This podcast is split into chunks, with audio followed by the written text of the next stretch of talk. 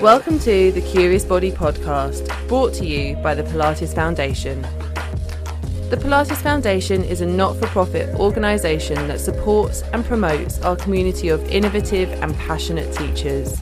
If you'd like to hear more about the Pilates Foundation and our upcoming events, visit www.pilatesfoundation.com or find us on social media by searching Pilates Foundation.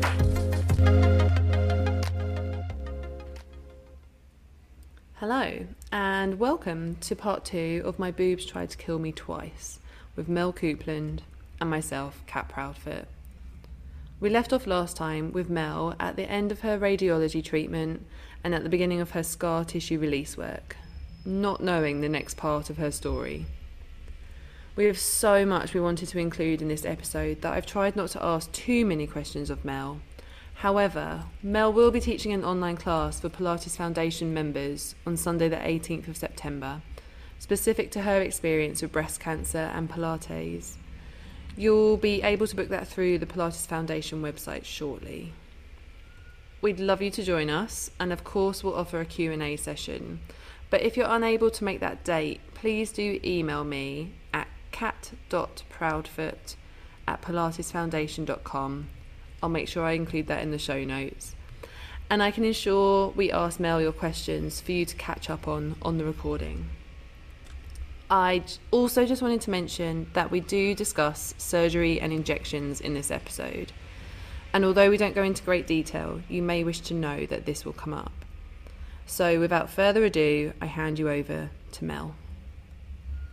We jump forward to 2020 and the pandemic hit us all March 2020, two days after my son's seventh birthday. Yeah. Mm.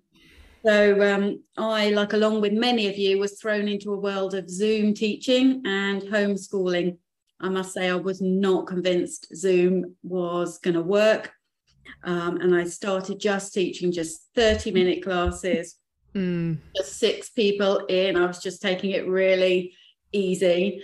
Um, and obviously, at the same time, I was now homeschooling a seven year old, which, uh, what can I say? Those of you that have done it will know exactly what I mean. There were good days and there were bad days, but we got through it. We did a lot of walking in those early, early get out, get some fresh air, get out of the house, um, and exploring the neighborhood that we lived um, in areas that we hadn't been before. So that was a real positive. Mm. And it was a Saturday morning, and I was in the shower, and I found a lump this time on my right breast. And this time I was not procrastinating. I was straight on the phone to the doctor on Monday morning, 8 a.m. You know, even during the height of COVID, when you couldn't see a doctor, uh, I, I told the receptionist I'd found a breast lump um, and I got a phone appointment back from the doctor by 11 o'clock. And again, no messing around with my history. She said, No, I'm referring you straight away for a mammogram, straight away from for an ultrasound. Um, yeah, so yeah. it all started again. I'd had my last mammogram in August, so it was nine months since my last clear mammogram. Yeah, so um, they did mm. another mammogram. They did an, another ultrasound. Um, I won't go through those because obviously, if you've listened before, you'll know all about those. But this mm-hmm. time, they put a red clip in, and I thought, okay, yeah. So they said they put a red clip in to find the lump again, and this should have told me again what I needed to know. But I think a little bit I was trying, still trying to mm-hmm. hope it wasn't anything, and I waited those seven to ten days yeah, before I had my appointment with my breast surgeon um, again. And again, I was told it was, mm. it, yeah. um, Colin was allowed in this appointment in the hospital, and it was obviously face to face. But from this point onwards, I would be on my own. He wasn't allowed um, to attend wow. any of my following um, appointments, tests, surgeries, all because of obviously COVID. Yeah. yeah. So yeah, so I think, like I've said, well, like I said before, breast cancer under 50 is rare. So I was 46, so breast cancer twice under 50. Yeah. Yeah. Gosh.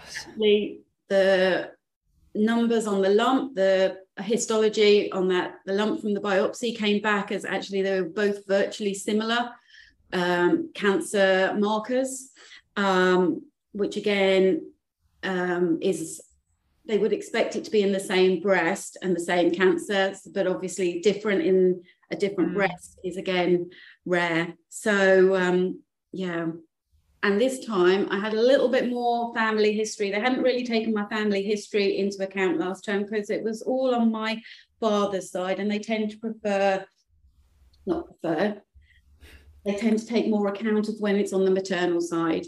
Um, my father had had or had died of prostate cancer, and we knew right first time that his mum had had breast cancer. But actually, I'd found out from family later on that she had actually died of ovarian cancer. Wow. So, yeah, uh, it depends how much you know about some of these mutations that you can get to your body, which um, causes or comes down in families.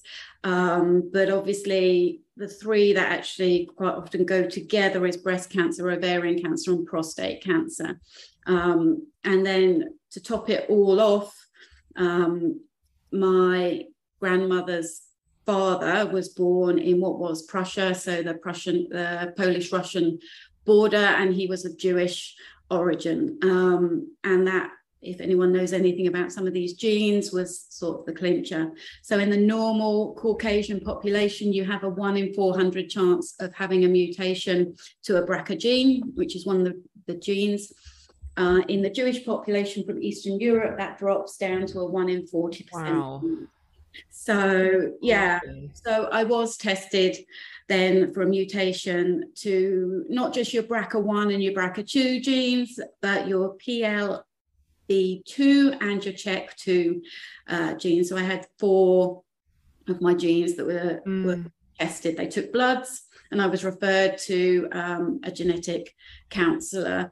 Um, we all have these genes in our bodies, and a mutation is a little bit like a computer code that's gone a bit wrong. Mm. We get 50% of our genes from our mum, 50% of our genes from our dad. So siblings can have different genes um, yeah so i had a 45 minute conversation with a you know genetic counselor telling me obviously what would happen if we found a mutation to one mm. of, um, of those genes. They want a lot of obviously family history.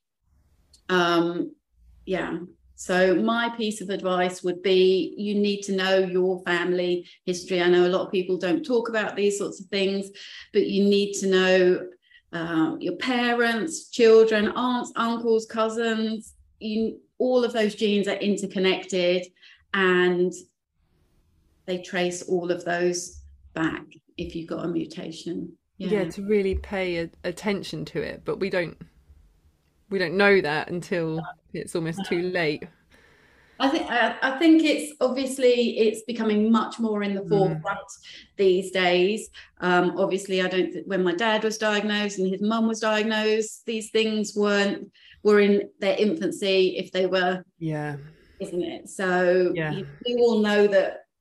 We all say that things are passed down from families, but yes, that you know they obviously are in a big way, aren't they? Yeah. Yeah anyway, so the bloods were sent off for to be checked for the mutation to those genes. Um, and in the meantime, I was booked in for exactly the same as I'd had before, um, a lumpectomy, and then I was uh, potentially to have radiotherapy and go from there. So the same treatment that I'd had previously. So I wasn't worried. I knew what I'd done before. I knew my surgeon. I knew the people I'd be dealing with. I wasn't worried about doing these things. Yeah. By myself, I was fairly confident, and in some ways, I was a little bit like, well, perhaps I can do this all a little bit better this time because I've got more knowledge um, as well. Yeah. So I had to travel over to Guildford for my surgery. Our local hospital was um, a COVID hospital, so they weren't doing surgeries there. Um, and I had to self isolate for two weeks before the surgery, um, or the whole ham- family had to self isolate for two weeks. We mm. weren't out the house, yeah. and what kind of what kind of time was that then? That's April. So this would have been my surgery would have been was the beginning of June, was the sixth of June. Ah. So it's been those two weeks, sort of before the end of May. Yeah, yeah. So very early on in the pandemic, when yeah, yeah there was a a lot of everyone was very worried, very worried about COVID. Yeah. yeah. Which you know, thinking back, it's like that was a time where it was almost normal to be isolating and isolated yeah. um, but uh, a, a scary time to be having to do it. Yeah, yeah, yes, definitely. Yeah. So this time they did a bone scan. Um, so they injected a radioactive isotope in, and then I had to come back three hours later and they did a scan. Um, I also had to have a CT chest and, and abdomen and pelvis contrast scan to make sure it hadn't spread. Mm. I have obviously my pre-ops and uh, COVID PCRs. yes, a lot of COVID PCRs. Mm. And um, the day before the operation, again, I had to have a sentinel node scan. So even though I was self isolating, I was still back and forward to hospitals mm. in those um, two weeks. Um, so, as I said, uh, James had only been three when I'd had my first surgery, and he was now um, seven. So, we obviously told him um, what was going on in a little bit more detail um, this time because I'd had to go through it twice. Yeah. Um, never really talked about the first surgery, except maybe a year or so afterwards. We'd just been out one day, and he came out with um, do you remember when you had bad blood? And I knew exactly what he was thinking back to. It was when I had the drain in the little tube, and you could see all of the fluid and blood um, draining into the tube. And that was his that first surgery. And he, I, I, guess he didn't like it because when I told him I was having another surgery and mm. way through, the one thing that's upset him is the fact that I've had to have the drains again, and he doesn't like that. Yeah. Well, that's his overriding memory, memory yeah. Journey that we we've been on. Yeah. So yeah, as I said, I wasn't really concerned about the surgery. I knew what I was doing.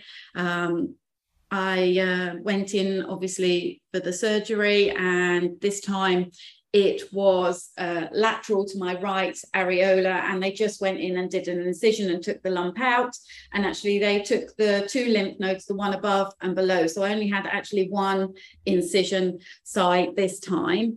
Um, so actually my right arm was not affected at all this time um, i didn't need any pain meds um, i was fine i just obviously carried on after um, um, about nine to 14 days. They obviously removed the drain.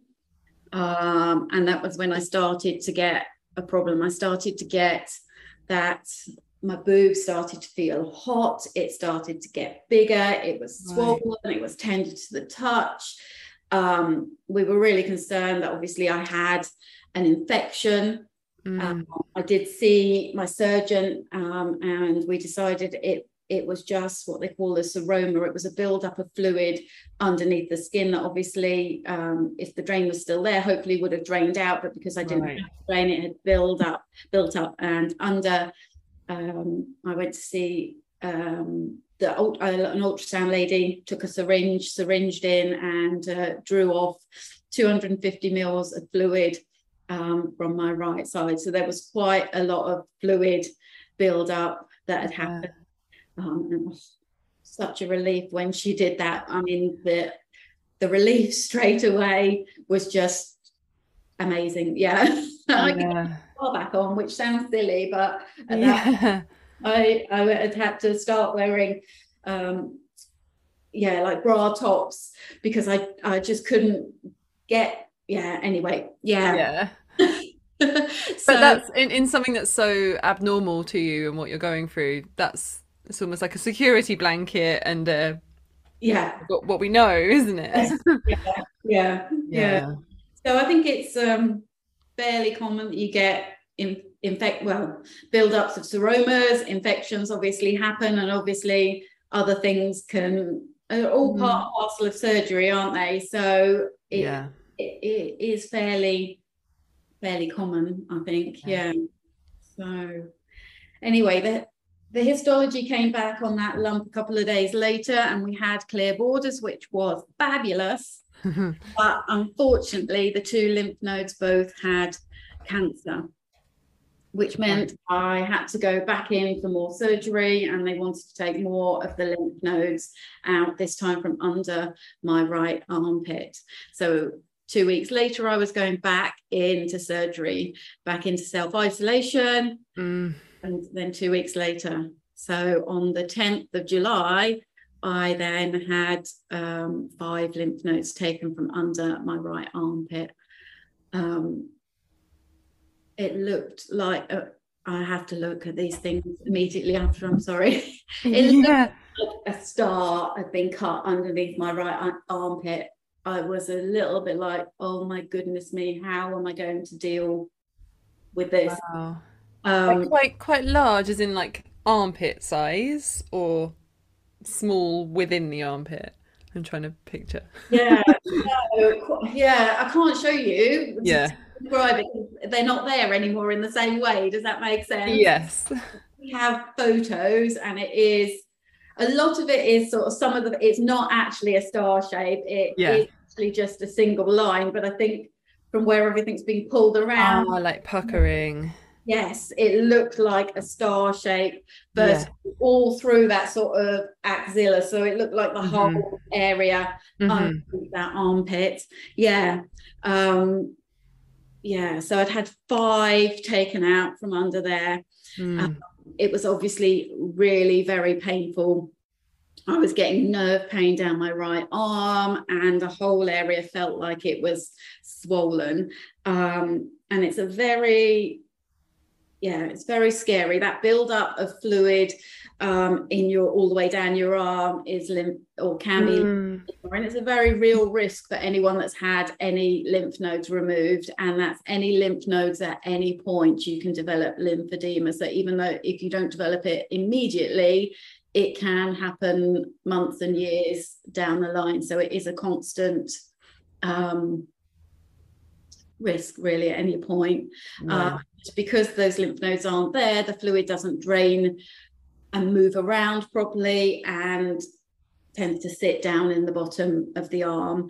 Um, and there's not much that can be done about it. It's a condition that you will have to to live with yeah so i was very concerned about the swelling um, and actually they they measured i had a 0.5 centimeter difference between my right arm and my left arm um, they they measured it all up and measured it in the same places on each arms to make sure they were getting um, the same spot. My surgeon wasn't concerned about it. It was it's quite obviously a small amount um, and he put me on um, some amitriptyline for that nerve pain um, yeah so what you need to know then really is people that have had lymph nodes removed they suggest that you don't have your blood pressure taken from that side they also suggest you don't have an iv or a cannula put in that arm either so yeah because it's not pumping well yeah. the lymph around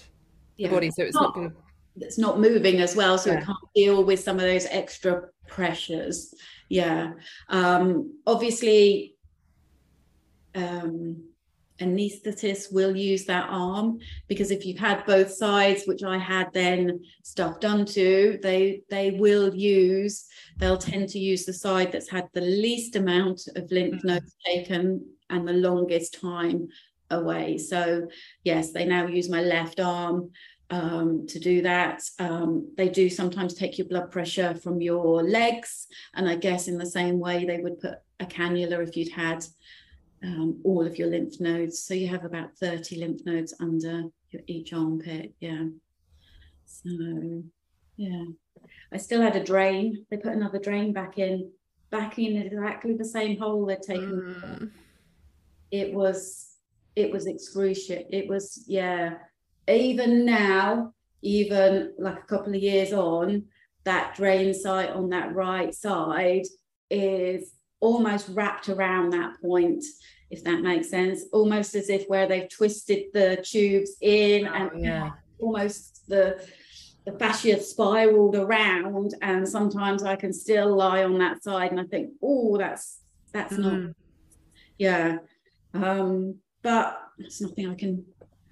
Yeah, I'm picturing almost like um a screw. And Yeah. that sounds awful, but like yeah, they've just got to wangle it into place in some ways, haven't Yeah. they? Like jam it in, and the fascia is actually going to resist it and go no.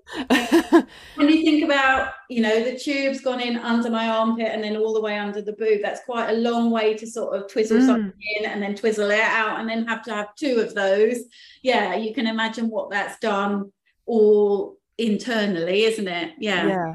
And that um, just in my brain, I you know asking about the armpit stuff, I always have to picture it. But um, like the childlike brain goes to this, oh, it's just going into a void, and you're kind of wiggling it through this space.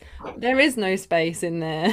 No, no, and they've not, and I, I again, I don't know. I'm assuming they've not cut all the way through for it to go in easily. They've made an incision on the surface and then they've just pushed it all the way through, isn't it? And it probably along the way because that's what you would do, isn't it?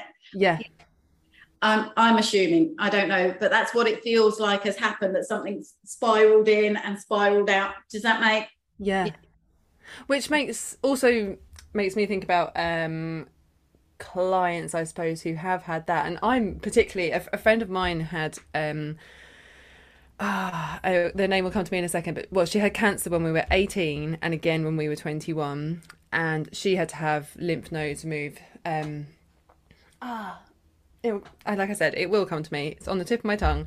Um and yeah, just things like even because we were young, you know, going and trying on dresses and stuff like that, and not being able to lift her arms up, or this dress being uncomfortable on those points where she probably did have, you know, anything, you know, Yeah. any kind of tubes coming out of you. Um, it's just really making me think of that. And then clients, if you're, you know, putting them in certain positions, like you said about not being able to lay on your your Yeah. side, Yeah. um, that's not necessarily a, a temporary thing. That's Yeah. that's going to go on for. Can I can absolutely lie on my side, but Mm. every so often, you know how you wiggle yourself around, and it gets to a point point. I think, oh, I can still That feel point. that that's not right. That's still there. I still know that's there. Yeah, staying with you. Yeah, Yeah. yeah. yeah, yeah. so there's back on those five lymph nodes, and two of them still had cancer. Wow. So I knew that there was a good chance that I was going to need chemo. Um, so a week later, I saw my oncologist. So this would be towards the beginning of August, at the end of July, the beginning of August, and I saw my oncologist, and he had some of the tests come back. Um, so my Prosigna test came back with an immediate risk in a luminal A, and that meant I needed chemo and well, the chemo would be effective on my cancer. So they wanted to do chemo. We didn't have my genetic test results back, but um, yes, I needed chemo. Um, You saying with the timing of that, Mel, it's just really making me, you know, so many of us were enjoying some kind of freedom again, but it, not everyone. No. Going through all this, yeah. yeah, so I'm going to try and get these names right. So Hmm. epirubicin and cyclophosphamide were my two chemo drugs to start off with, to have every two weeks for three cycles. And then I was to go on for a weekly cycle of paclitaxel. And if my genetic test came back positive, they would add 12 cycles of carboplatin to the paclitaxel. There is literally no time to get your head around this information. I was given a tree load of paper about each of their drugs and their side effects. This was a Monday. On the Thursday, I was going in to have a chest port fitted, and the following Monday, I would start my chemotherapy. Mm. So the Thursday I was booked in to have a Port-a-Cath, a chest port put in. Um, and I was advised to cut my hair to jaw length um, if I was going to use um, cold cap. Yeah. So in June, I'd had a lumpectomy. Four weeks later in July, I'd had my axillary node clearance. And four weeks later in August, I was going back under a general anaesthetic for an chest port. So that's four in probably. Oh my goodness. Yeah. Anyway, so um, a chest port is fitted under a CT scanner. It's a two centimeter, slightly raised injectional, injectable port, which is placed under the skin. Mine was a couple of inches below my left collarbone, and a tube from the port then is inserted up in, into your vena cava, into your heart. And actually, you probably can't see, but you could see my my um, tube go over the top of my collarbone and behind down behind. Right. Um, yeah, and at that point, um, until your uh, cath is embedded, again, you can't do any raising of that arm. You need to let it embed into place for a couple of weeks. Um, yeah. it was uncomfortable, not necessarily at first, but definitely mm. at the time. I did notice it restricted, obviously, the range of movement of turning my head and obviously oh. lifting my arm. Um, yes, I yeah, I could feel it. Yeah, it was a very weird sensation. Yeah, yeah. So my chest port was fitted on the Thursday, and then on the Monday I started my first cycle of chemo. I had opted to try the cold cap um, to try and keep my hair. I was asked to turn up at eight o'clock on a Monday morning over at Guildford, and the first thing they do is weigh you.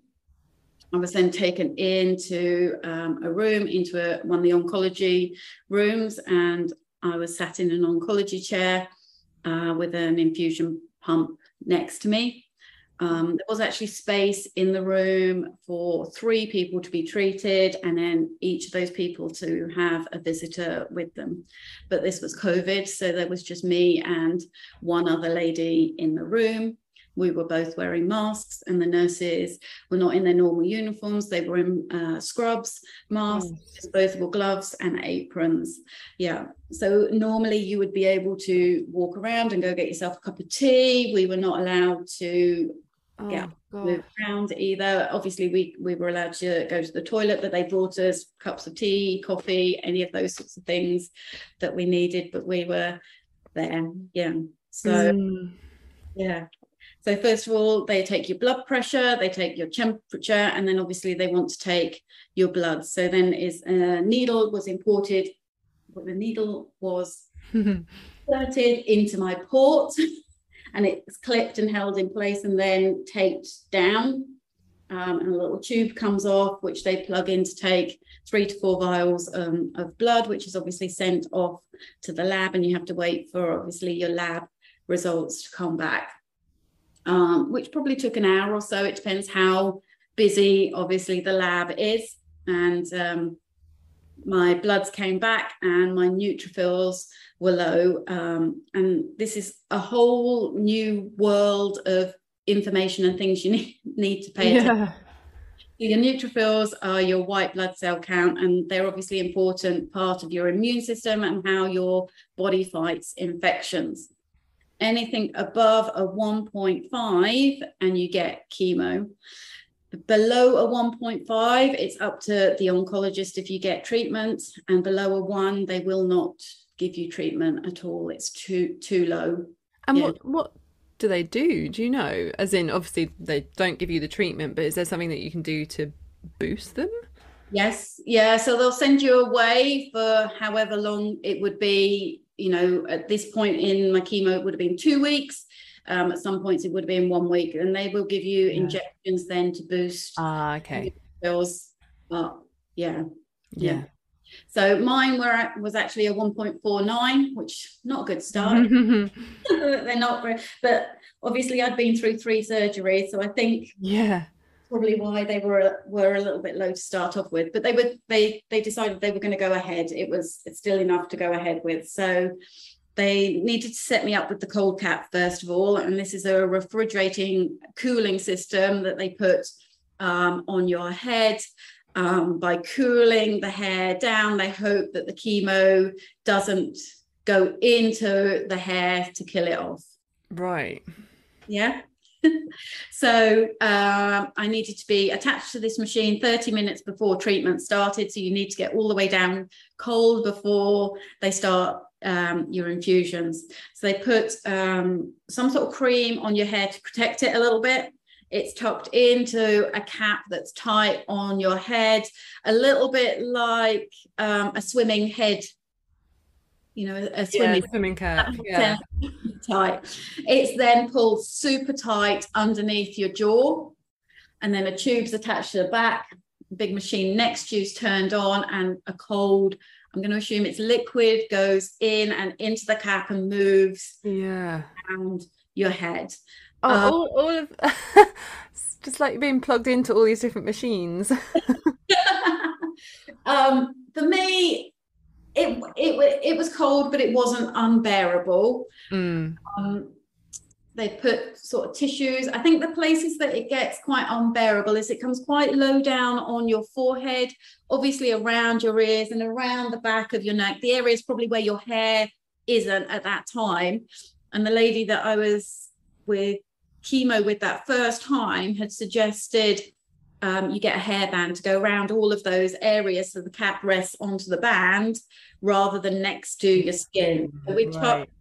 Um, like tissues underneath. So none of it was actually touching my skin in any of those areas. So it was definitely cold, but it wasn't unbearable in any way. I know a lot of people do find it it is too much and I think that probably depends on mm. your body temperature and how you react to cold anyway but actually it yeah.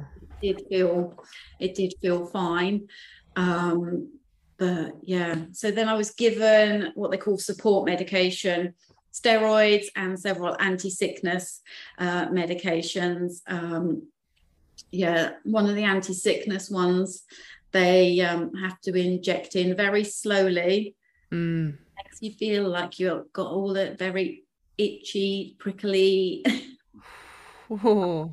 It's all the area that you're sitting on goes like really itchy and tickly. It's a very strange sensation, and then it stops. It literally lasts for a matter of seconds. But if they put it in just very slightly too quickly, you're like all ah. scratching everything. Definitely. Yeah. Oh.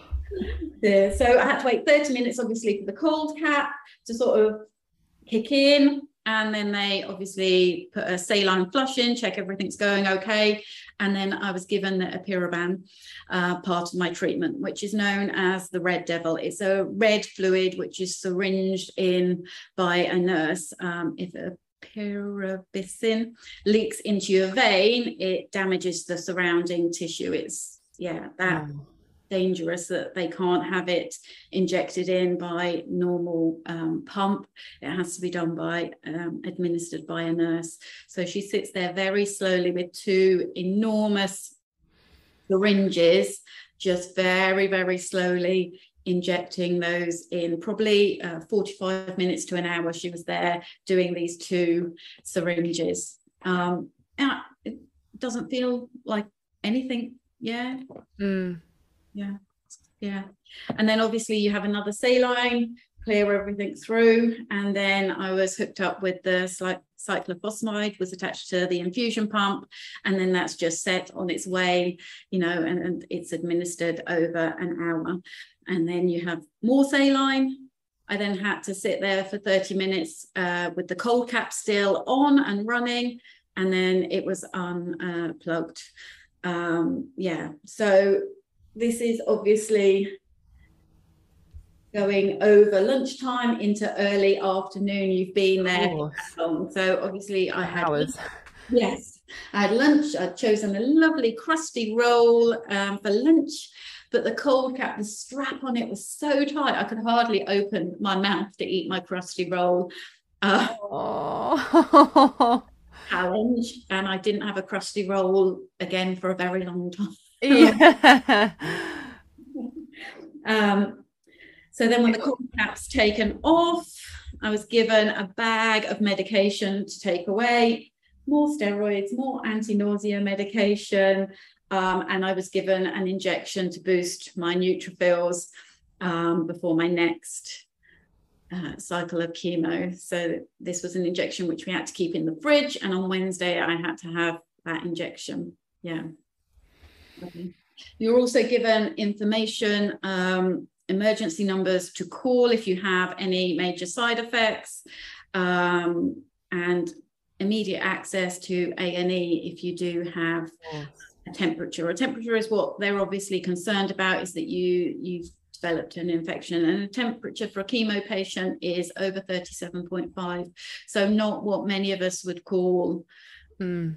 a temperature um and yeah so yeah so it was about three o'clock in the afternoon by the time I was finally allowed to go home. Um, and I felt okay. I was obviously, I was waiting to be nauseous. I was waiting to be sick. You know, the, the side effects that you hear that a lot of people go through, mm. people, I was almost expecting them to start quite quickly. Um, but I went home. Um, I went to bed early. Um, but sleep eluded me. I um, can only describe the sensation, which I know now is the steroids of fizzing. I was literally, yeah, everything was just fizzing. I, yeah.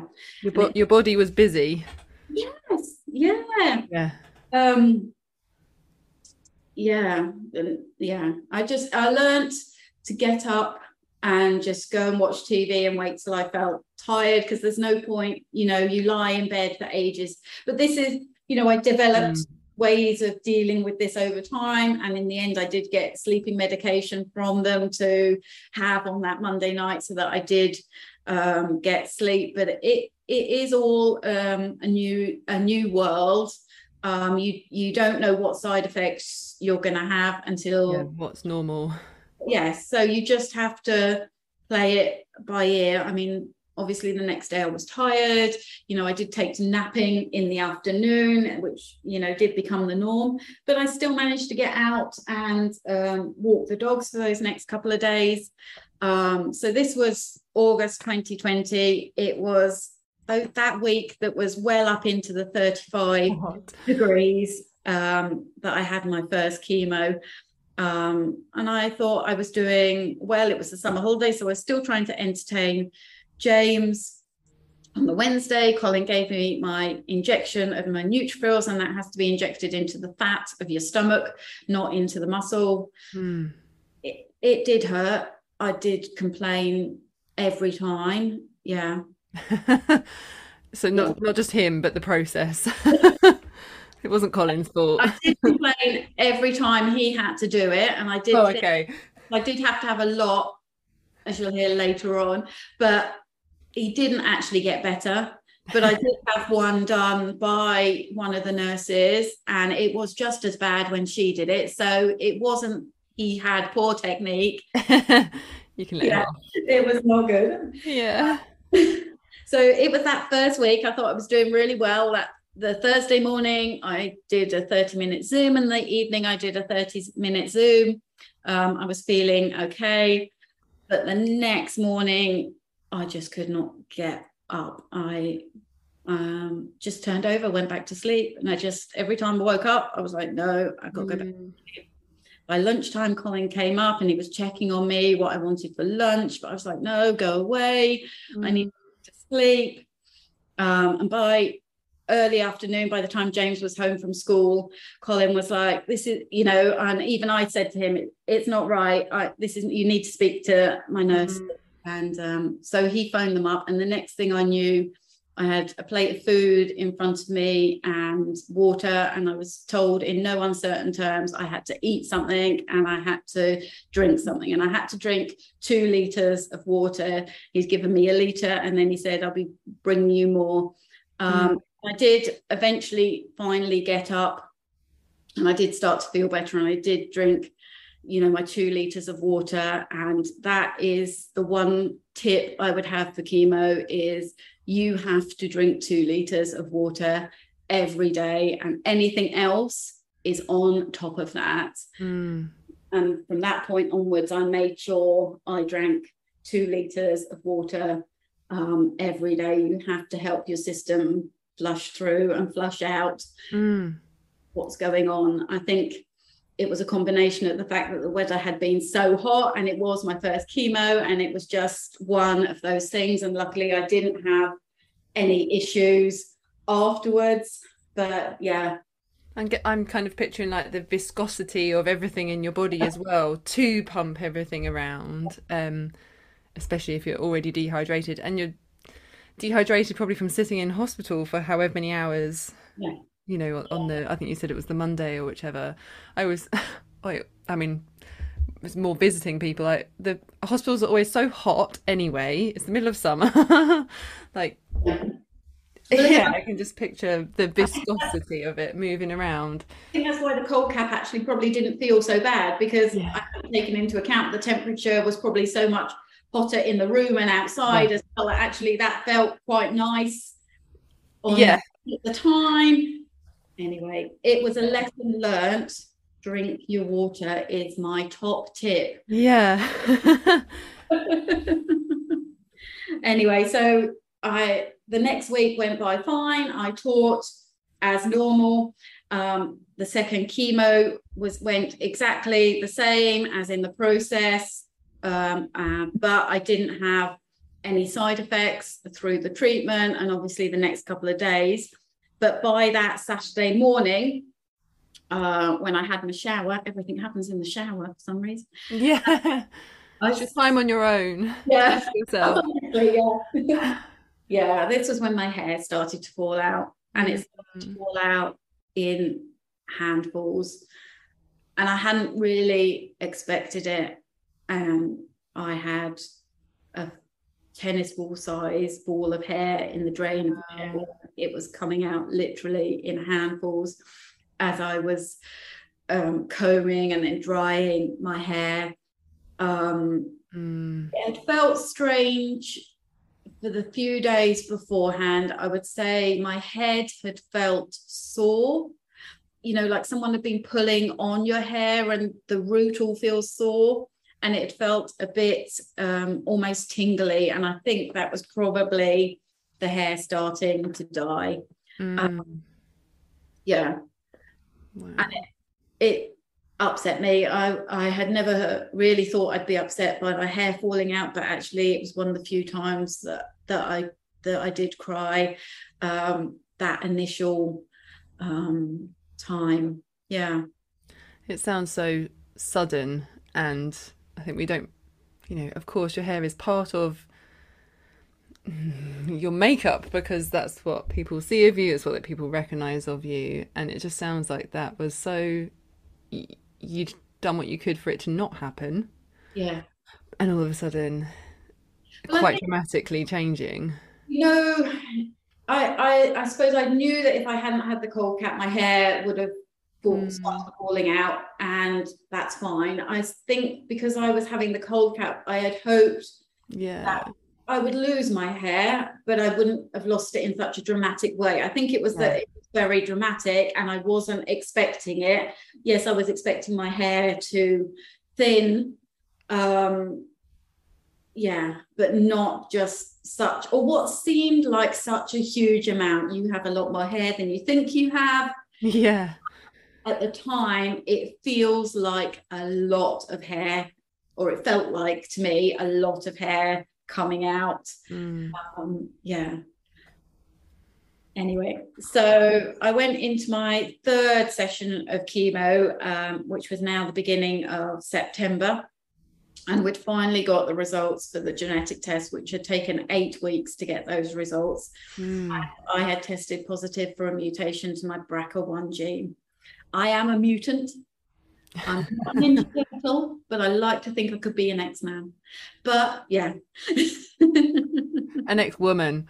Oh yeah, maybe. so yeah. um, some big decisions uh, for the future, really. Um, it meant I had an 80% chance of a reoccurrence of my breast cancer and it meant I had a 65% chance of getting ovarian cancer. Mm. Um, so those are really high, high numbers. Um, but you know, we had talked through all of this with the genetic counselor. So, you know, we did uh, we did know these things. Obviously, How incredible that they offer you that counselling service. It just sounds incredible. yeah. Uh, you, sometimes you don't know these things are around until you go through them. Yeah. Yeah, yeah. So we immediately added the carboplatin to my chemo re- routine. Um, I had to think about having my ovaries removed.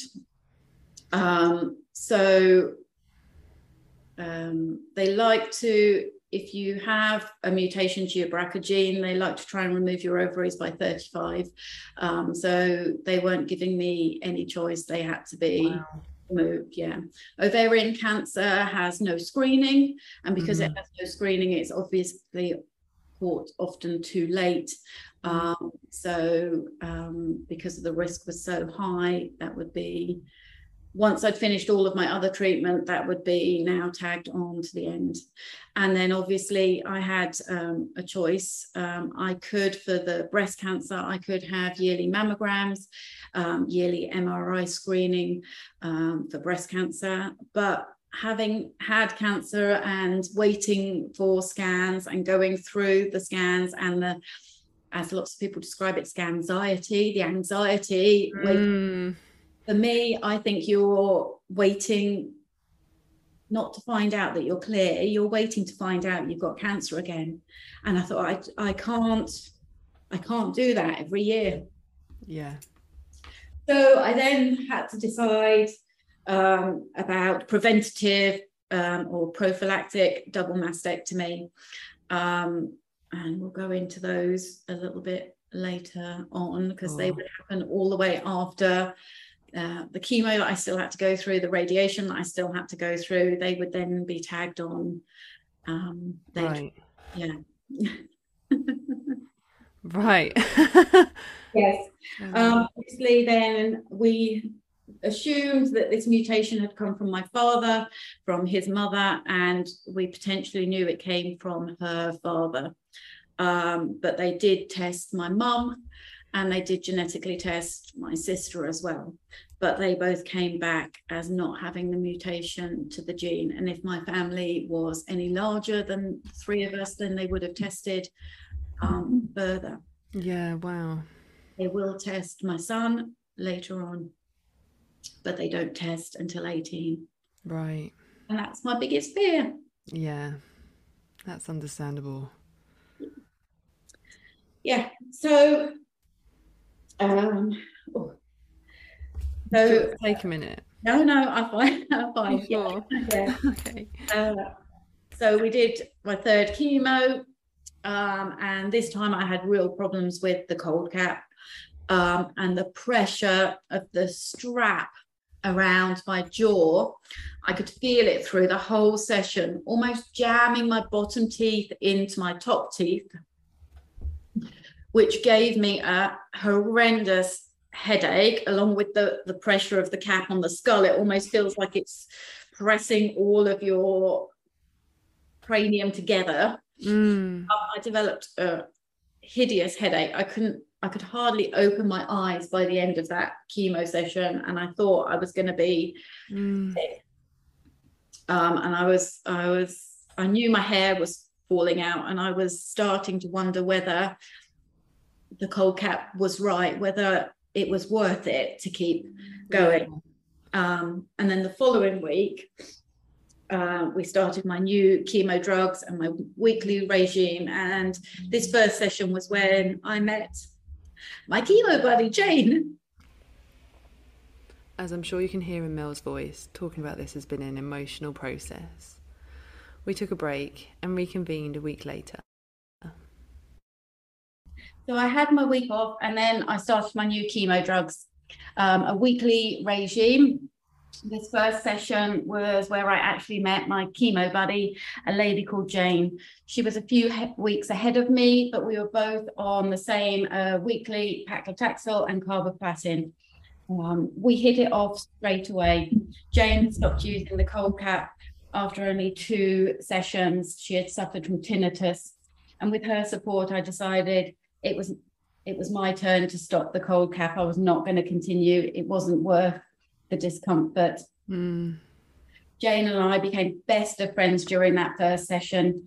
We from then onwards we messaged every day. I had someone who was going through the same as me, and we both actually looked forward to catching up with each other at chemo.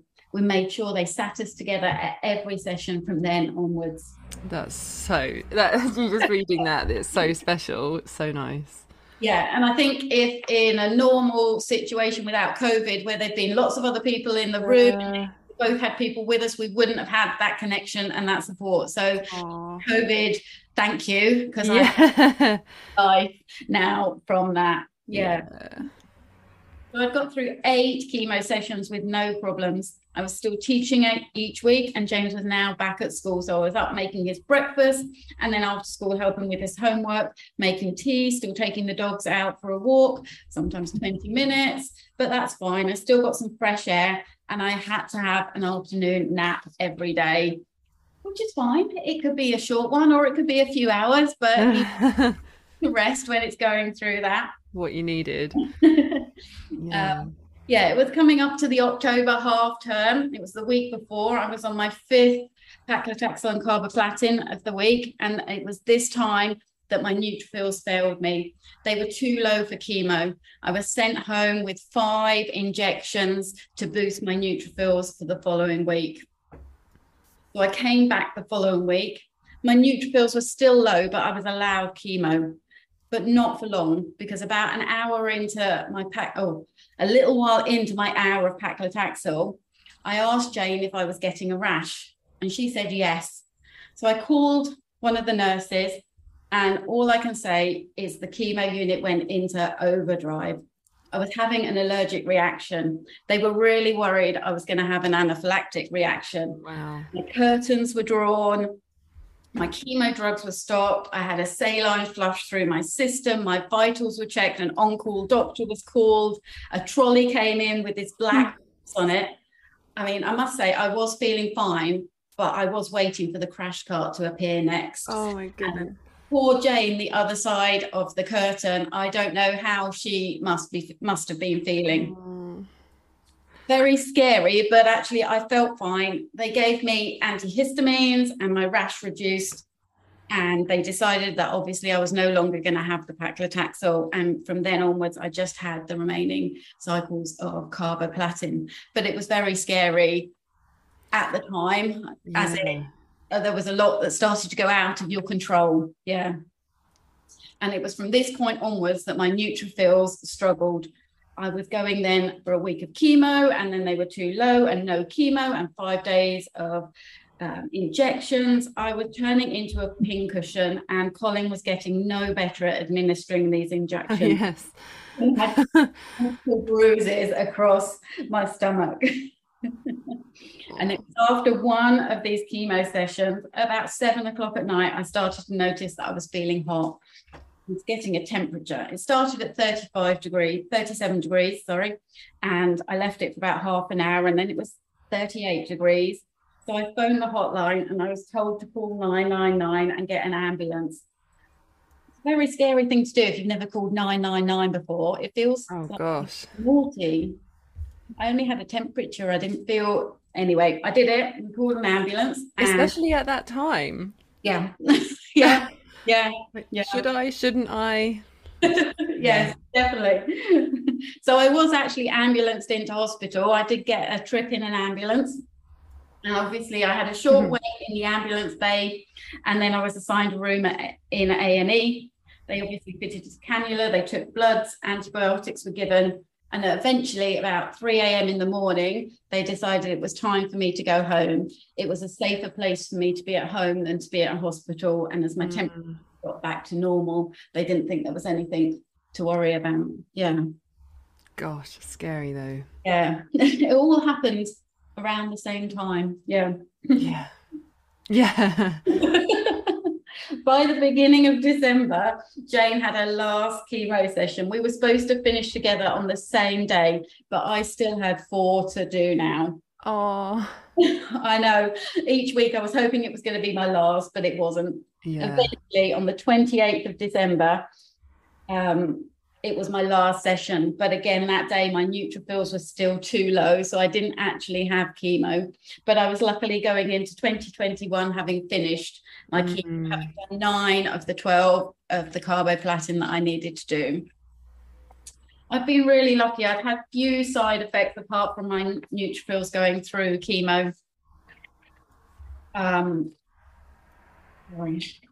I'd obviously lost my hair, but actually, since I'd stopped having the paclitaxel, it had started coming back in the beginning of December. I'd actually decided to shave all of my hair off, and actually, by the end of December, I started to have very soft um, like a little velvet bunny fuzz top of my head. It was the softest thing in the world, and I couldn't stop t- touching it. Yeah. and luckily, I wasn't seeing everyone because I just wanted everyone else just touch it. It feels so yeah. I also had some of my eyelashes still, and I had some of my eyebrows. I was still walking the dog every day, very slowly at some points, and I was mm. still doing little bits of teaching. I'd put on quite a bit of weight during the chemo. I put on a good couple of chemos and I'd lost a lot of muscle mass.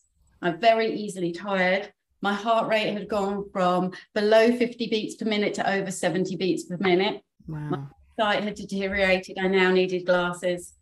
I've had an Epsom salt bath every night and used a lot of moisturizer to keep my skin looking good.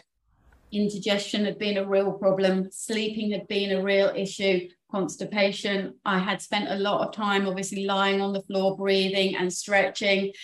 Um, but I hadn't had any of the symptoms you normally hear about through chemo. I hadn't had any nausea. I hadn't had any vomiting. I hadn't had any diarrhea. I had no neuropathy.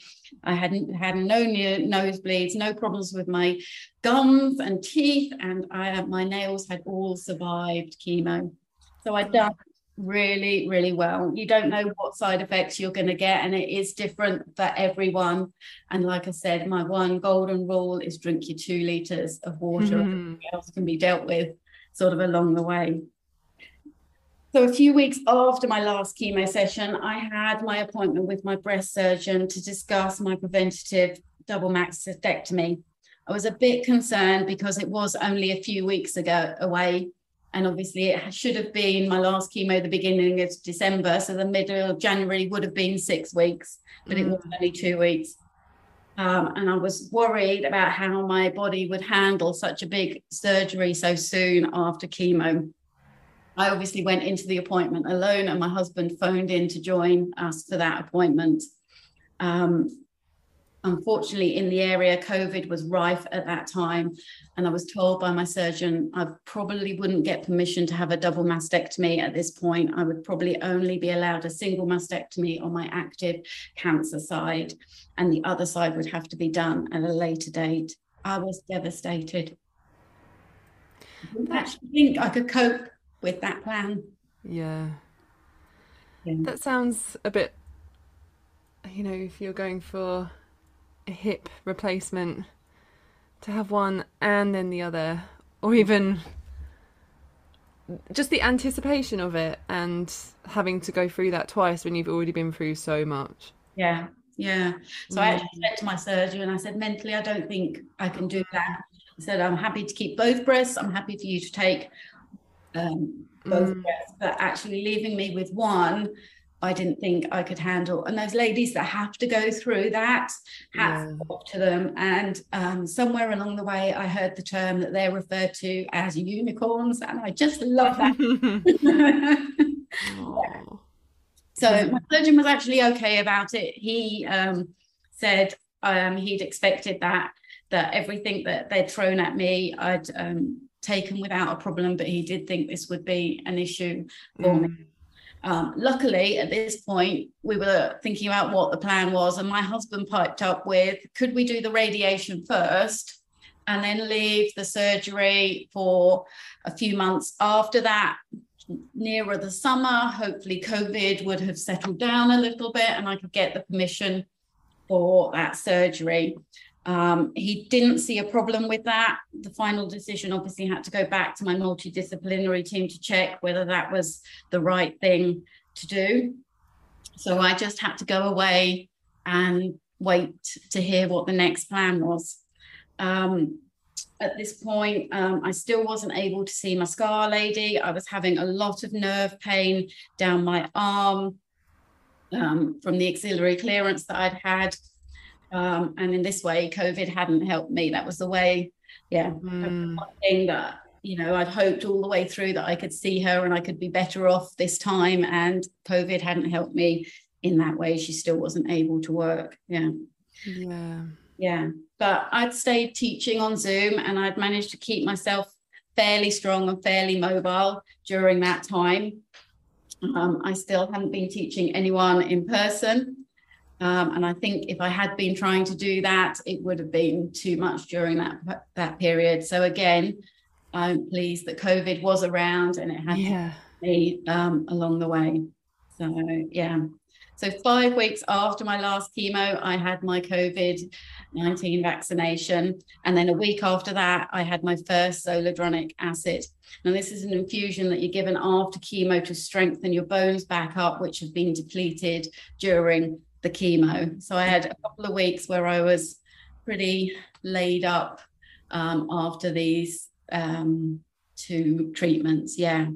And during that first zoledronic acid, I got to see obviously my oncologist, and it was confirmed I was allowed to have the radiation first and then the surgery later on. And it was at this point I was given um, an aromatase inhibitor, a drug called letrozole. Um, it's often given to post-menopausal women um, when they've had breast cancer. Um, an uh, estrogen blocker, so it's there to block the estrogen. And because obviously at this point um, I still had my ovaries, they wanted to keep them dormant, which they'd gone dormant through the chemo, and they wanted that to continue right through. Yeah. Mm. So um, I then obviously started my radiation. It was much easier this time. Um, I didn't have as many, I only had 15 treatments. My skin was fine this time. Again, I'd used the aloe vera from the fridge to cool and a lot of moisturizer. Um, I used E45 at the time, which again, I had another allergic reaction um, to that. Um, so I changed again. Um, this time, the radiation did make me feel tired. Um, but again, I was only a few weeks, probably 10 weeks out of having had my last chemo. So, you know, he's still recovering um, and will be for a long time. Mm. Towards May, I had my second COVID vaccination. So I was fully vaccinated at that point, And then I was allowed to be booked for my double mastectomy. So again, um, I finally got to see my surgeon to talk about my preventative double mastectomy. Um, I was offered to speak to a plastic surgeon about reconstruction op- options, but I declined this. I'd done a lot of research in the time that I'd had, and I knew I didn't want implants of any sort. I didn't want any foreign object in my body. I'd looked mm. at reconstruction options, the lat flap and the DF flap, and they were not happening. My lats and my rec ab were staying exactly where they were supposed to be in my body. Do you think that's because of the knowledge that you have of your body as well, or the the um the knowing in your body? Yes, and also I'm very lucky that I've seen clients along the way that have been through yeah. all some of these reconstructions, the implants, the lap lap, the right. DF. So um, yes, I know that you you still have issues along the way. Not that I don't still have issues along the way with the surgery mm-hmm. that I've chosen, but like I said, I didn't want an implant. Mm. I know um, there are lots of issues with implants, and you never know whether you're going to be lucky with how that works or not. Yeah. And again, like I said, uh, I wasn't going, you know, the muscles were put in my body in this place, as far as I'm concerned, because they do a job for a reason. It's not to be access um, aesthetically pleasing as a boob, mm. to be mm. honest, as far as I'm concerned. And that's no disrespect to anyone else, mm. but that's my that's my my feeling. It they're then aesthetics, aren't they? So yeah, yeah. So yeah, and then there I was also told about a new technique that they're doing, a fat grafting, where they take life or they liposuction from obviously tummy, inner thighs, those sorts of areas, and then they transfer it up to form a breast mound. Um, but I decided again I wasn't keen on this. This was multiple surgical sites that I would have to be dealing with, and you, still need them topped up over time because obviously the fat can get reabsorbed. So again, I decided I wanted to go for a double mastectomy, and I wanted to go for what was called an aesthetic flat closure. So I wanted to be completely flat when they normally do a lot of double mastectomies or even single mastectomies, they leave a certain amount of skin, a certain mm. amount of tissue so that if you decide to go for reconstruction at yeah. a later date, it's easier for them to do that. And I decided I didn't want that. I wanted to be completely flat. Um, I wasn't going to wear um, a prosthetic. Um, I was going to embrace being flat and not having to wear a bra again. Sounded super good to me. Oh my gosh. In this hot weather. Yeah. Didn't have to go shopping for a bra again. Yeah. yeah.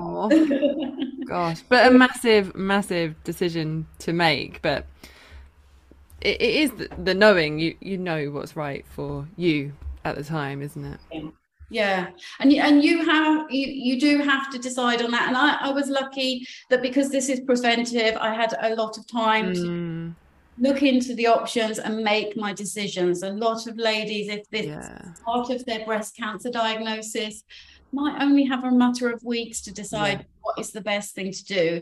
And yeah. it's very easy to be pushed into, um, you know, even when I spoke to my breast surgeon, he i've even got paperwork that says i think she will change her mind. This is not oh wow. Yeah. So he didn't think it was the right thing to do. So i can see that a lot of people will be pushed into it by being told mm. best option and you you have to decide obviously what's right for you. So mm.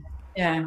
And a lot of these surgeries are then multiple surgeries yeah. yeah you're putting yourself through a lot and that's not just obviously the surgery it's the risk of infection on some of these is really high the mm. risk uh, tissue necrosis on some of these is obviously really high and uh, you know i've been through a lot i wanted this to be the last one i you know still yeah. crossed the last one that i go through mm. uh, and the, the sort of the final reasons that i decided this was the best thing to do is I've got a much better chance now of finding a lump if I get a lump again. When you've had uh, all of these surgeries, there's no screening process afterwards. So you don't then get yearly mammograms, they don't wow. do any sort of screening. So, you know, you could still get another cancer behind any um, implants or any, even if you're mm. a issue behind that, how, you know, my thought was, how are you supposed to find that? At least now I've got a really good chance of finding anything at a really early stage, you know, because, uh, you know, I was told, you know, they were able to treat it this time, but necessarily if I get it again, they can't possibly treat it. So in my head, I had to give myself the best chance of being able yeah. to find a lump again if need be. Yeah. yeah. So yeah, so I had um, my double mastectomy. Yeah. Yeah. So I had my double mastectomy. I'd obviously had two weeks of self isolation again beforehand. Um, and the surgery took two and a half hours. I had four drains this time. I cannot tell you how upset my son was to find out I was again. yeah. Oh, I can just see that in your face as you said those words. yeah. So the surgery went really well. And at the same time, he took out the chest port I had from the chemo. So he did everything in one surgery. Um, I woke up obviously in recovery. Um, back in my and then was taken back to my room and I had two drains hooked on each side of the bed and my feet were in a compression machine you know those bits that go round and they pump air in and keep your feet okay. yeah. I was literally strapped to the bed and going nowhere without help at all. I had, because I had to look, I had to know what it looked like. I had two little smiley face incisions um, on my chest. They're not little. They almost go from the center, there's a little gap in the center, all the way up underneath my armpits. They were held in place with steri strips that I had line, a straight line drawn down the front of my chest. But he had done um, a really good job it's not completely flat, but I think I have to take my hat off to someone who's gone, you know, I was well over a 34 double D to go to completely flat and for someone to right. that up. Um, I have a really clean finish that I I am happy with. You know, I, I can't I can't fault the job he did, even though he didn't think it was the right thing to do. Wow. Yeah. yeah. Um, so I had uh, two nights in hospital, and every time I needed to get up for the toilet, I had to be unplugged, and someone had to carry everything with me. Yeah, my chest area was completely numb and tight. Um, it's described as an iron bra. Um, the the feeling, literally, if I touched, it was just solid all of the muscles underneath everywhere was solid. There was no give in any um, of the skin. I could hardly breathe into that area at all. It was just, um, yeah, it was a very strange sensation. Yeah. You um, described when we were in that book club, Mel, about that feeling and just the words that you said. Do you remember what you said? No, you tell me, remind me. Um, about a cheese wire. Oh yeah, around your um yeah. your rib cage. Yeah. So that happened about two weeks after ah. I actually had the surgery, the oh, cheese okay. wire feeling. Um, yeah. So I'll go over that in a minute. Oh, sure, sure. Sorry, I'm jumping ahead. I'm jumping ahead. well, yeah. So I had two nights in hospital. Um, and uh, after those two nights, they took out two of the drains, one on each side. And a friend of mine had made me um, a little belt that went around my waist with two little pockets, and I could put my little drains in my pocket, something to carry those in. So I didn't have to carry one in each hand for the next couple of weeks, which meant I could do anything and I could use my arms. I couldn't mm. move very far. And again, I still had all those exercises that I'd had from the first and the second and the third surgery. They were exactly the same ones to be doing um, again. And eventually, after um, nearly two weeks, the last drain was removed. Again, they're waiting for that 20 to 30 mils of fluid in a 24 hour period to be less, um, yeah. And uh, at that appointment, the steri strips were peeled off and I was obviously allowed to go home and have a shower and take off those mm. compression socks. I'd well and truly seen enough of those. Yeah. Yeah. And the histology had come back and there had been no cancer found in any of that tissue that they'd they'd removed, which is obviously really good news. Mm. And um, actually, they'd removed over a kilo of tissue on each side. So that was quite a lot of um, boob mm. to be removed. And actually, even at that point, I'd noticed that it felt very different through my neck and my shoulders, sort of oh, that wow. pull forward. Um, yeah, or not having that pull forward. Um, yeah, was very different. Yeah. yeah. So it was at this point that obviously I was starting to feel like I could move a little bit more, but I was restricted by what felt like a cheese wire.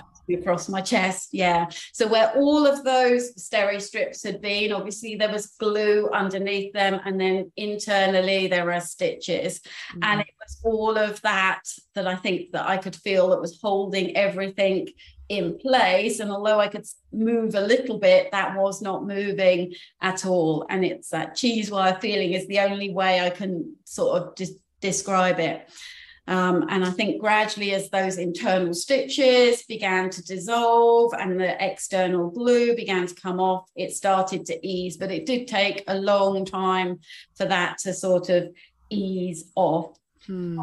And during this time, I was getting strange flutterings across the whole of my chest area. And the only way I can describe it is, you know, when your eye does that little flutter.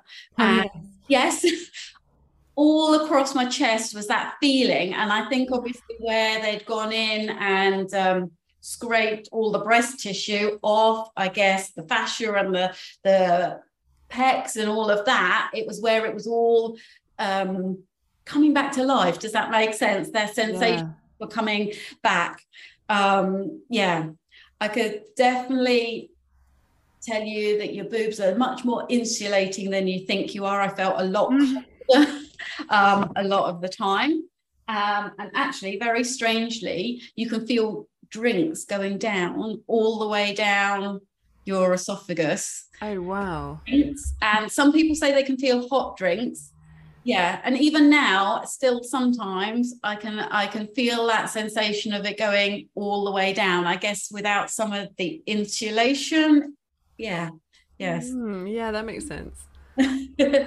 so once it had all healed, and it did take quite a long time for some of the last areas of little scabs to sort of heal off, I started using a scar cream, cream recommended um, by my scar therapist. Um, and I'll make sure that you've got all those details, Kat. So oh, um, oh yeah, we'll add that to the show notes. Yeah, yeah that'd be great. So again, I was spending a lot of time lying on the floor. I was now trying to breathe. I realized that that whole area and the whole of my rib cage was just locked up. It was flared out at the front. And very weirdly, I had around my sternum, it was pulling out, it was lifted. Um, and again, I think partly it's that I have a slightly prominent area there, um, which you wouldn't notice normally behind. Okay, yeah. Um, but also, when everything gets very tight, it tends to pull out a little bit more. Um, yeah. So I was spending a lot of time just trying to lie on the floor, just trying to breathe, trying to soften through my breastbone um, again, I was doing all of that, just trying to lie on the floor and moving my arms out to the side because the scars do go all the way up underneath my armpit, right up into a real pucker right um, at the top. Um, when I was out walking, I was trying to make sure that I was allowing that rotation through my rib cage. I was trying to allow my arms to swing. I was just trying to let my body just try and move and try and heal itself you know just using all of the knowledge that we have with all of the exercises that we know to do whatever you know that i could to try and begin to get everything moving, um, releasing, stretching. Yeah. Like massaging that area with, you know, not a hands on thing, but actually just moving yeah. to massage it, breathing to massage it. Yeah. Yeah. That's right. And um, yeah, my my scar lady had got me, you know, just using one of our little balls, trying to just roll the ball really without any pressure down towards the scars and up towards the scars, encouraging sort of flow of, of movement. Yeah. So yeah. Well, that, I suppose that's lymph drainage as well. Um, and feeling, like feeling it. Yeah. yeah. yeah. because it belonged to you again. Yeah, well, it was something she said that I'd never really thought about. Um, you know, all of my other scars, they'd made an incision, taken out whatever it was and then sewn back up. The skin had memory of being next to each other. These mm. scars do not have any memory of being connected to each other. Wow. Yeah. If you think about it, they're a very different scar um, in that way. Does that make sense? They, yeah. You know, the connections are obviously not in the same place to connect them into. They've got new neighbours. Find whole new patterns. Yeah Wow. Yeah. It's, you know, it's almost mind blowing, isn't it, when you think yeah. that, isn't it? You know, yeah. Which then then it needs it kind of needs your like the the touch stuff, like the love and the care to be like, it's okay, like your new neighbours are all right. like yeah. talk to each other. Yeah. And I mean, yeah, that's where you have to think about that's where they're, you know, they are going to take a lot longer to heal up. They probably aren't going to look like normal perfect scars because they're not meant to be next to each other really. Yeah so um yeah. Like ra- rather than uh, well with the wetsuit idea it's like you've taken a bit out of the wetsuit and now you've sewn it back up. Yes. and what does that now look like? Yes. Yeah. That's really beautiful. Yeah. Yeah. Um, so, um, you know, the weeks were passing by, and obviously, um, I was doing all my stretching, I was doing a lot of resting.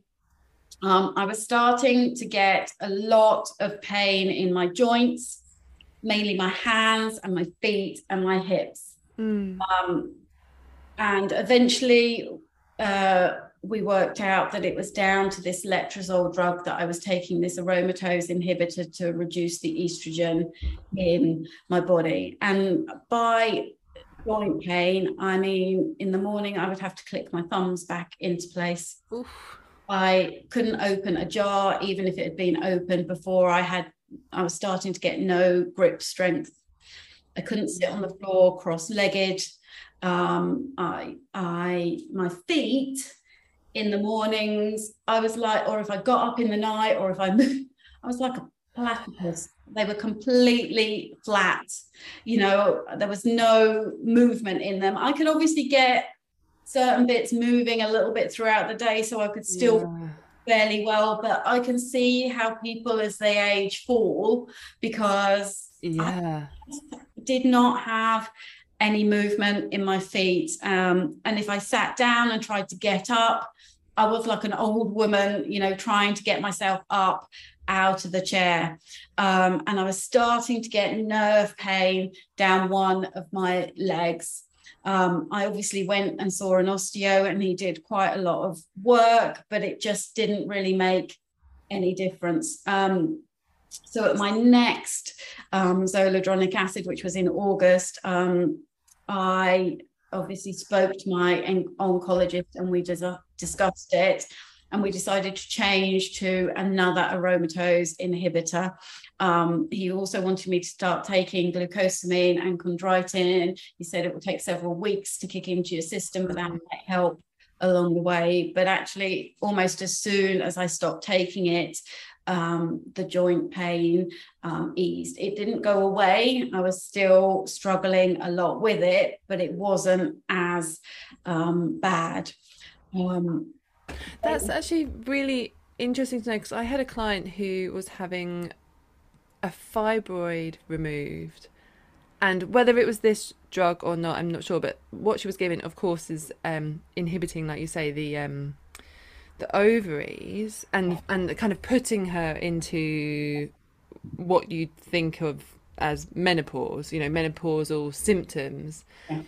and um, I remember at the time her, you know, she's like, I'm so, I feel so stiff. I feel like I'm drying up. I feel like, you know, something is massively changing. So it just really goes to show what that does for us and also what, um, you know, the, the, the benefit of moving, of course, like we say to like massage everything, but this can have just such a huge impact. It, it, I, I'm just picturing it almost like, yeah, d- drying everything up and, and you can't oil it. it's a real eye opener to you know menopause and Mm. obviously what some ladies um, are going through. Yeah.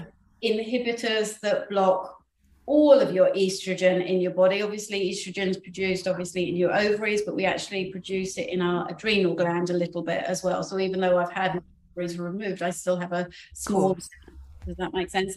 And Yeah. obviously, Yeah. you know, when you go through menopause, you still have obviously a certain amount, and it's stored Mm. in body fat and things like that. So, you know, even though you've gone through menopause, you still will have a certain amount of estrogen. Mm. These inhibitors block it completely. So this is Mm. no An estrogen. extreme. Yeah. So it exacerbates a lot of those symptoms. Does that Yes, make sense? it does. Yeah. Um, and. I was obviously very lucky that I was allowed to change. And again, I was allowed to notice the difference. Um, yeah. And know my body well enough. You know, I knew I'd gone through chemo and I could Mm. still all of these things, you know, so that something had changed at some Yeah. point after the chemo that meant this. And the only thing that was was the, these drugs that I was then um, taking Yeah. yeah so again it was me going in and saying it's it's it's too much. I can't. You Mm. know, it for a while obviously because i'd had this, this the double mastectomy i was like oh it's just because i've had this surgery. You know it's affecting me in this way. But as time went on i realized actually, no, it's not from the surgery. It can't be from the surgery anymore. It can't be affecting my, you know, my breast surgery can't be affecting my hips, my feet, and my hands in this Yeah. way. Yeah. Um, so yeah, it was very interesting. I'll go, I think I go a little bit more on into it because obviously um I have actually changed several times as to what what Mm. happened. Yeah.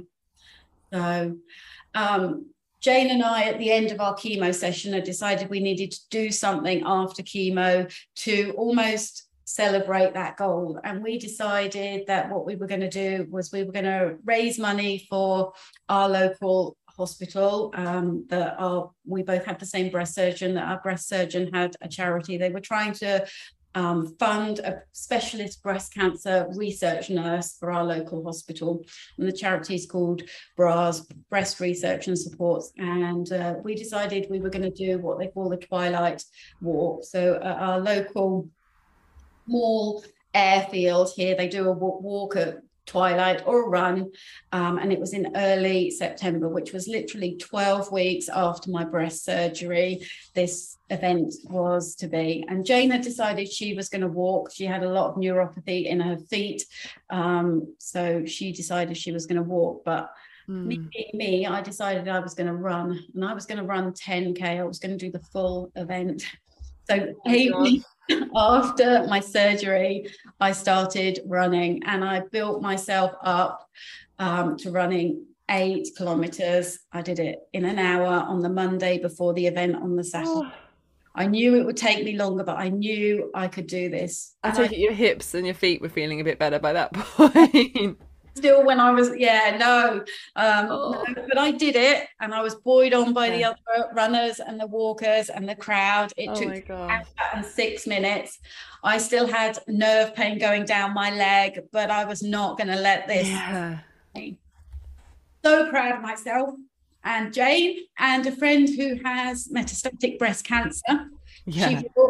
we raised over three thousand pounds so yeah That is Awesome amazing. yeah yeah Love it.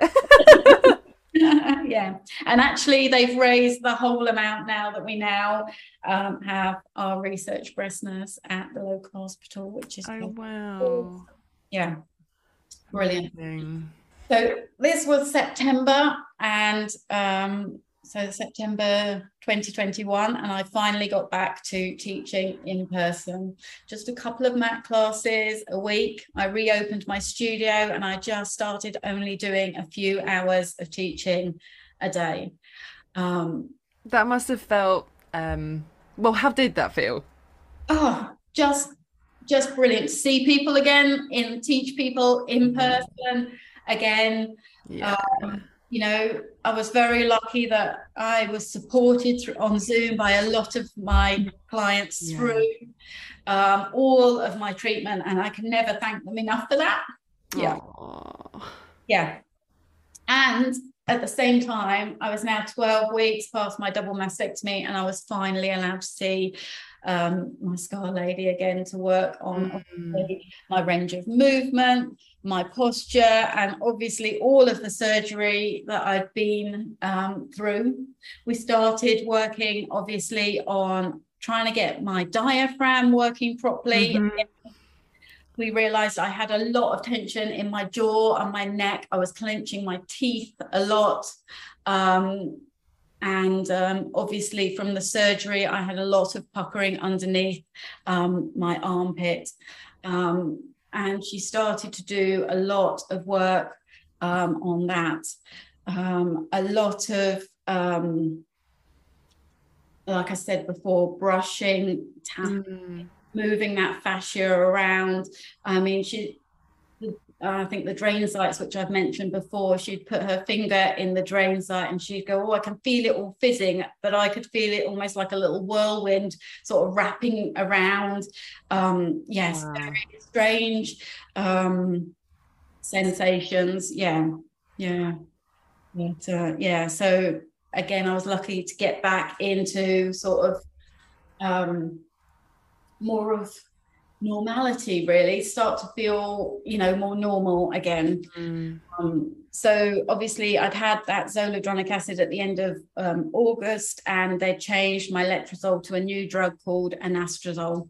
It was still causing me the joint pain but obviously not as bad as the letrozole but enough for me to be struggling and enough for me to think can i continue teaching? Um, it really was um, you know when you're teaching and actually your clients are doing more than you are. You do start to get to a point where you think uh, is this is this mm. yeah. And were you or had you been for class yourself? No. That time yeah. No. No. There's not many teachers around sort of this sure. area. Mm. yeah. Um no. I've just been doing it all all by myself yeah which um, I can understand doing that at that point, almost investigating what what can and can I not do. Yeah. I'm, I'm, not saying that going for class was going to you know change yeah. anything necessarily, but um, just well, it's someone else that sees you from a different perspective, mm. isn't it? Because mm. you know I can't see what's going on, all of the you know the torsions, all of the pulling, yeah. all the twisting that is actually going on. Mm I must say, I still do a lot of just breathing, a lot of just stretching, a lot of very gentle stuff. I'm still, even now, being very, I suppose you'd say, kind to myself. I realize mm. he has been through a lot.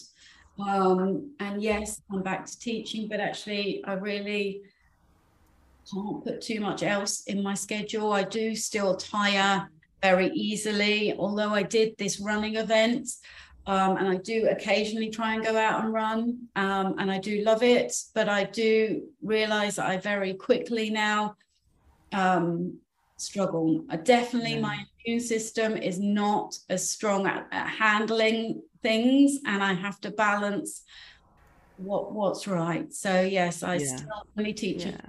hours a day, um, and my priority is obviously looking after James and and yourself and myself. Yes. Yeah. Yeah. Totally. Totally. but I still had one more surgery to go. So I yes, this isn't over yet. I still had to have uh, my ovaries re- removed. Um, and that was due for the end um, of October. My bilateral salpingo oophorectomy just love those words. It just sounds bad, doesn't it? So both sides, both sides I was having my ovaries and my fallopian tubes removed as part of a preventative for ovarian cancer. Um, I was actually really, really worried about this surgery, much more worried about the, this one than any other of the surgeries. I knew it was going to be keyhole, but it was abdominal surgery, and mm. abdominals had kept me strong through all of this. the way I looked at it, and it just, I was, I was just very worried. Mm. You know, what would support me if I had another surgery? Mm. But actually, I didn't have anything to worry about. It was probably the easiest surgery. Yeah. Um, I'm going to go into it. I love it. Yeah.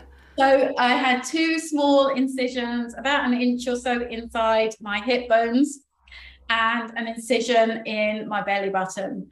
So basically, they put a camera in your belly button and then they go in and cut off, obviously, your ovaries and your tubes.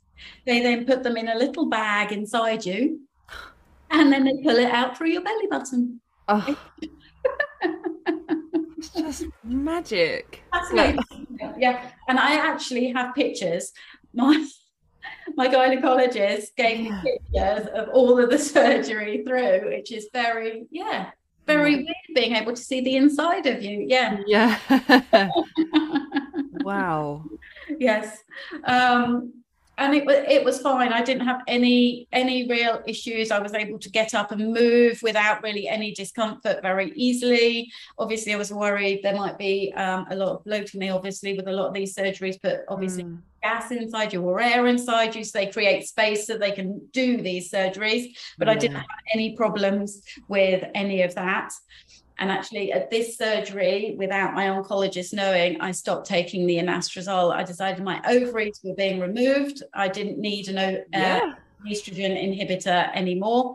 Um, so I actually stopped taking them. And um, to be quite honest, the joint pain went um, almost completely. Mm, good. yeah, I did let my I obviously did let my oncologist know. not that naughty. uh, not well for a little bit. yeah. Know, weeks, you know, for an email to go through. Yeah. Anyway, yeah. asked me to try a third aromatase inhibitor called exemestane. And I literally lasted a week on this one, or it might have been a bit longer, but I did not sleep, or I felt like I did not sleep for the amount of time that I was on that. And I was starting to feel like I couldn't function at all. And I was just like, no, I'm not, I'm not doing it anymore. So um, obviously, um, I did speak to my oncologist and we did have um, a big, long chat about my risks of reoccurrence and everything that was um, going on. So um, I was told, and um, obviously it is different for everyone, my risk of reoccurrence is a 10% risk of reoccurrence of my breast cancer. Obviously, I don't have my ovaries, so I have zero, virtually zero risk of ovarian cancer. Mm. Um, and these um, aromatase inhibitors reduce my risk by, I believe, 1%.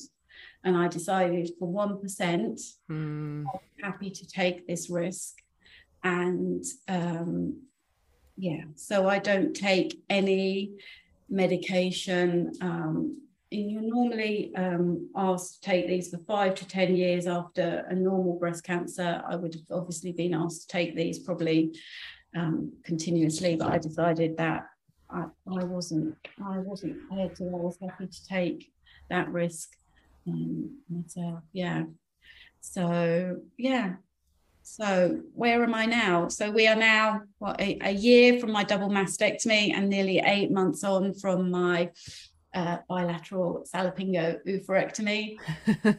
I have, yeah, I know. I have three more zoledronic acid infusions to go, and they'll finish in September, uh, just before September 2023. So there are no screening options for me. So I have to check my breast for lumps myself. Mm. Yeah. So, yeah, there is um, obviously a chance I could still get breast cancer, but actually 10% is still roughly the same chance that maybe you have of getting breast cancer. So I think that's fine. And compared and, with where you were, this is I, where you need to be. Deal with along the way is, you know, absolutely. Yeah, I have to deal with it, isn't it? Yeah, rethink things then if I if I need to. Yeah. yeah. So I'm obviously in what they call surgical menopause now. So I do still suffer from um, obviously joint pain in my feet, um, my hands, especially when it gets hot. Um, my swells up underneath my right armpit from those lymph nodes down my arm into my hand. Obviously, uh, my sleep is a big problem. That's the biggest sort of menopause symptom that I'm noticing that I have a problem. It's very intermittent. Mm. Um, I can get too hot, but I can also get too cold. Um, but I don't have a sort of like hot flushes or night sweats in that way. Yeah. Um, now my nails are really suffering. Um, my skin is obviously, you know, starting to crepe, if that makes sense. That sort of it's not as full as it used to be. Yeah. Um, like I said, I tire very easily, and my immune system is definitely not as strong. Mm. And uh, yeah, vaginal atrophy. Mm. Yeah, yeah. So I do take vaginal estrogen. Um, too much information for some. Yeah, but yes, I'm I'm not allowed HRT, or at the moment the research is not there um, to give me HRT as a a sort of patch or a tablet. Mm. Um, you know, there's still the very old research which has been um, refuted um, that HRT causes breast cancer is obviously not true, but obviously because mine is slightly different, being genetically based, there's just not the research out there at the moment to say yes or no. I'm I don't know because I've never asked, but I mm. I might be allowed some if I desperately wanted some. Mm. But actually, my symptoms at the moment are not so bad that I cannot deal with them. They're not inhibiting my life as some of the drugs that I've been on. Yeah. There's um a book that I read, um, Me, My Menopausal Vagina. Yeah. Which, if you are interested in any of that, that's a great book to read. Yeah. that our next book club book then? Yeah, maybe. I can't wait to discuss that one. yes. yeah, everyone, everyone needs a glass of wine on that one. yeah, maybe without being recorded as well. So um, I see my scar therapist now every sort of four to six weeks, and I obviously will continue to. Mm. Um, it's doesn't move obviously as normal skin would move because of the scar and like i said because this is um, a slightly different scar i don't know how she would quite describe it there's probably terms that they use but i don't know what they are mm yeah, I still get areas that are what she calls tied, they're held in place. Um, we still every so often get uh, dissolvable stitches coming up, or that obviously haven't dissolved. Oh wow! Um, yeah, they come to the the surface. surface yeah, we just have to wait for them to sort of come out.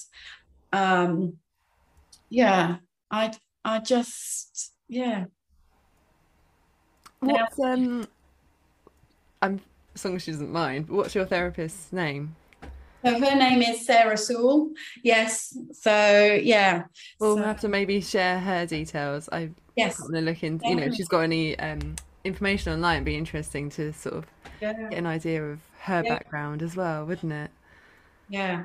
Um, uh, she deals with obviously oncology scars, but scars, abdominal scars, as well as you know even muscle tears cause scars where things don't heal up properly. So she deals yeah. with all of those and the fascia, obviously, um, of the body. It's an exciting area, I think, that, uh, mm.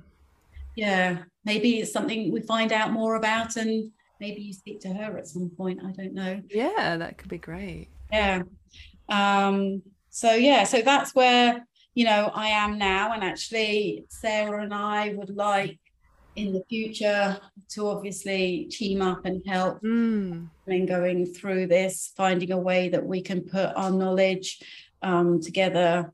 Um, Amazing. Support other people through uh, yeah. Uh, this treatment. Yeah. Yeah, amazing.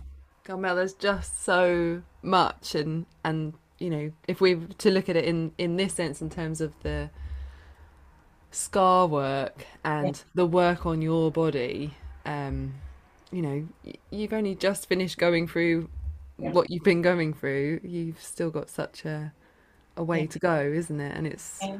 oh, I kind of hate the phrase, but it's the journey. I've still got a long way in my um, getting myself back, really, isn't it? Mm. In my recovery, um, you know, from this, I think, I think it it's not a journey that ends, uh, or for me, it's not going to be a journey that ends, I suppose, because I am someone that works with bodies and, um, you know, I will want yeah. to continue with that in the future. I think that's really important, uh, you know. Um, yeah. Yeah, inquiring into more in terms like like I said with the movement, you know, oh what happens when I do this or how does that feel and, and what does that really mean? And I think that's um the living wet just coming back to the living wetsuit book, um it really I suppose simplified that idea of fascia. Yeah.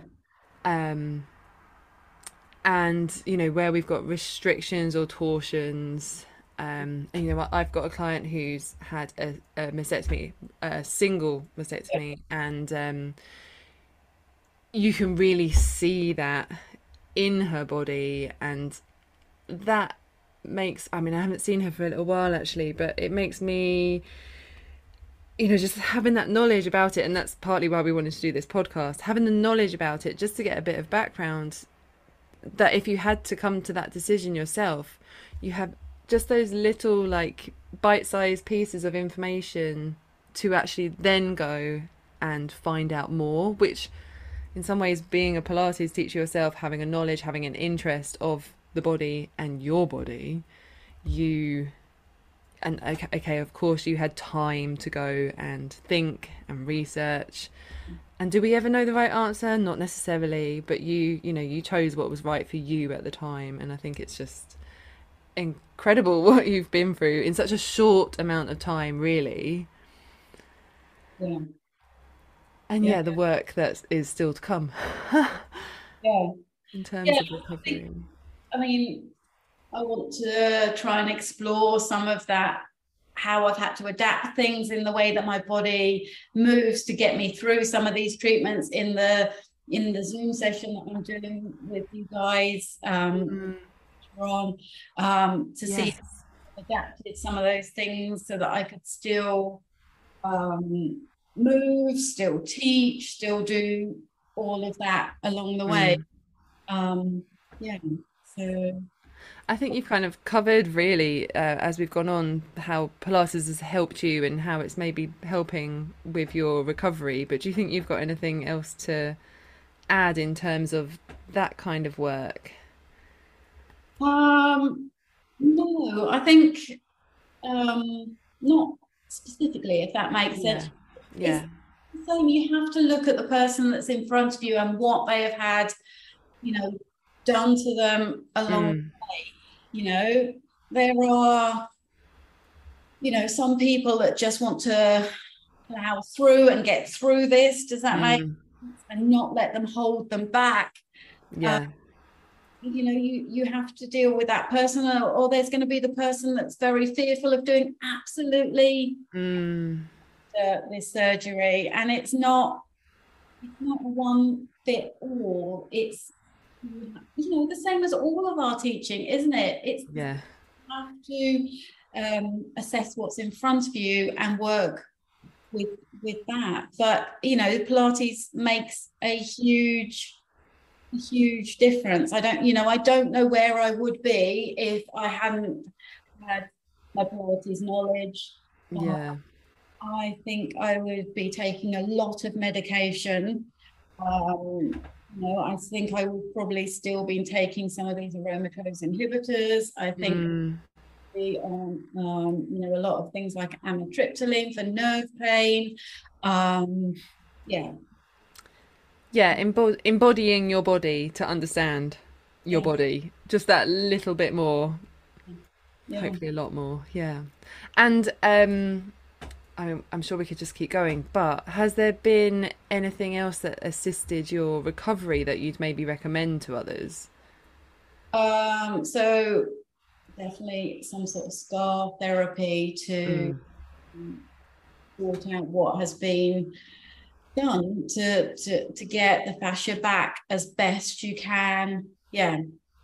Yeah. I think we have on the other podcast a link to um, the Scar Workers website, which you'll be able to put in where yes. there's local um, to you that you can you you can go and see. And you know, I know my friend Jane, she saw the Scar Lady for five or six sessions, and then she felt she felt that was fine for her. She mm. felt still connected to her to her breast cancer treatment, and she she didn't want that. She wanted to step away out of that and she realizes at some point she may need to go back to it but at the moment it's too much of a reminder of yeah. what's going on um, so it's not that you need to stay doing some of these things long term but i do realize that as someone who does work with their body all the time mm. It's a good thing for me to be continuing with and i i have other ladies that have been through you know other breast cancer journeys and again they continue to see um, the scar ladies. So yeah, yeah, that is definitely sort of yeah ongoing for me. Yeah. Yeah. Mm. Yeah, a, a forever thing, even if it's once a year eventually, if that. To Yeah. decide what's right. Yeah, Yeah. yeah, definitely. Yeah, How it feels. Yeah. yeah. So I, I Yeah. really want to say to, to finish off with, obviously, thank you, Kat, for this. Um, for Oh gosh, it's together. you. It's not me. Um, go and check your boobs. Make sure you do it regularly. Yeah. Teach your children to do this. Yeah. That is the big take from this is to, to teach others how to do this. Yeah. And talk talk to people about it. Talk to friends about it. Have you have you done that? Yeah. Uh, That's what I found with friends of mine. Have you actually thought about investigating this further? Don't just sit on it. Don't just, you know, I'm not saying I've got a friend who has done that, but actually do it. And if you're not sure, act on it. Yes. Yeah. And that whole that I that whole thing of do I or don't I ring an ambulance? Okay, you're not ringing an ambulance, but yes, you can call the doctors, and yes, you can. You, you you have permission, like you can go and do that. You have to do something about it sooner rather than later. in your breast, up around your collarbone, underneath your armpit, do not hesitate to phone your doctor and get an appointment to see them. You know, it's yeah, it's the difference between it being able to be treated and you ending Mm, potentially. Yeah, yeah. yeah. Well, thank you, Mel, so much Yeah. um, for sharing so much of your journey with us. So I have one last thing. I'll try and get through it. Yeah. Support the fighters. Admire the skivers. Honour those taken. And never give up hope for a. Oh. Yeah. Thank you so, so much, Mel. No problem. Thank you, Kat.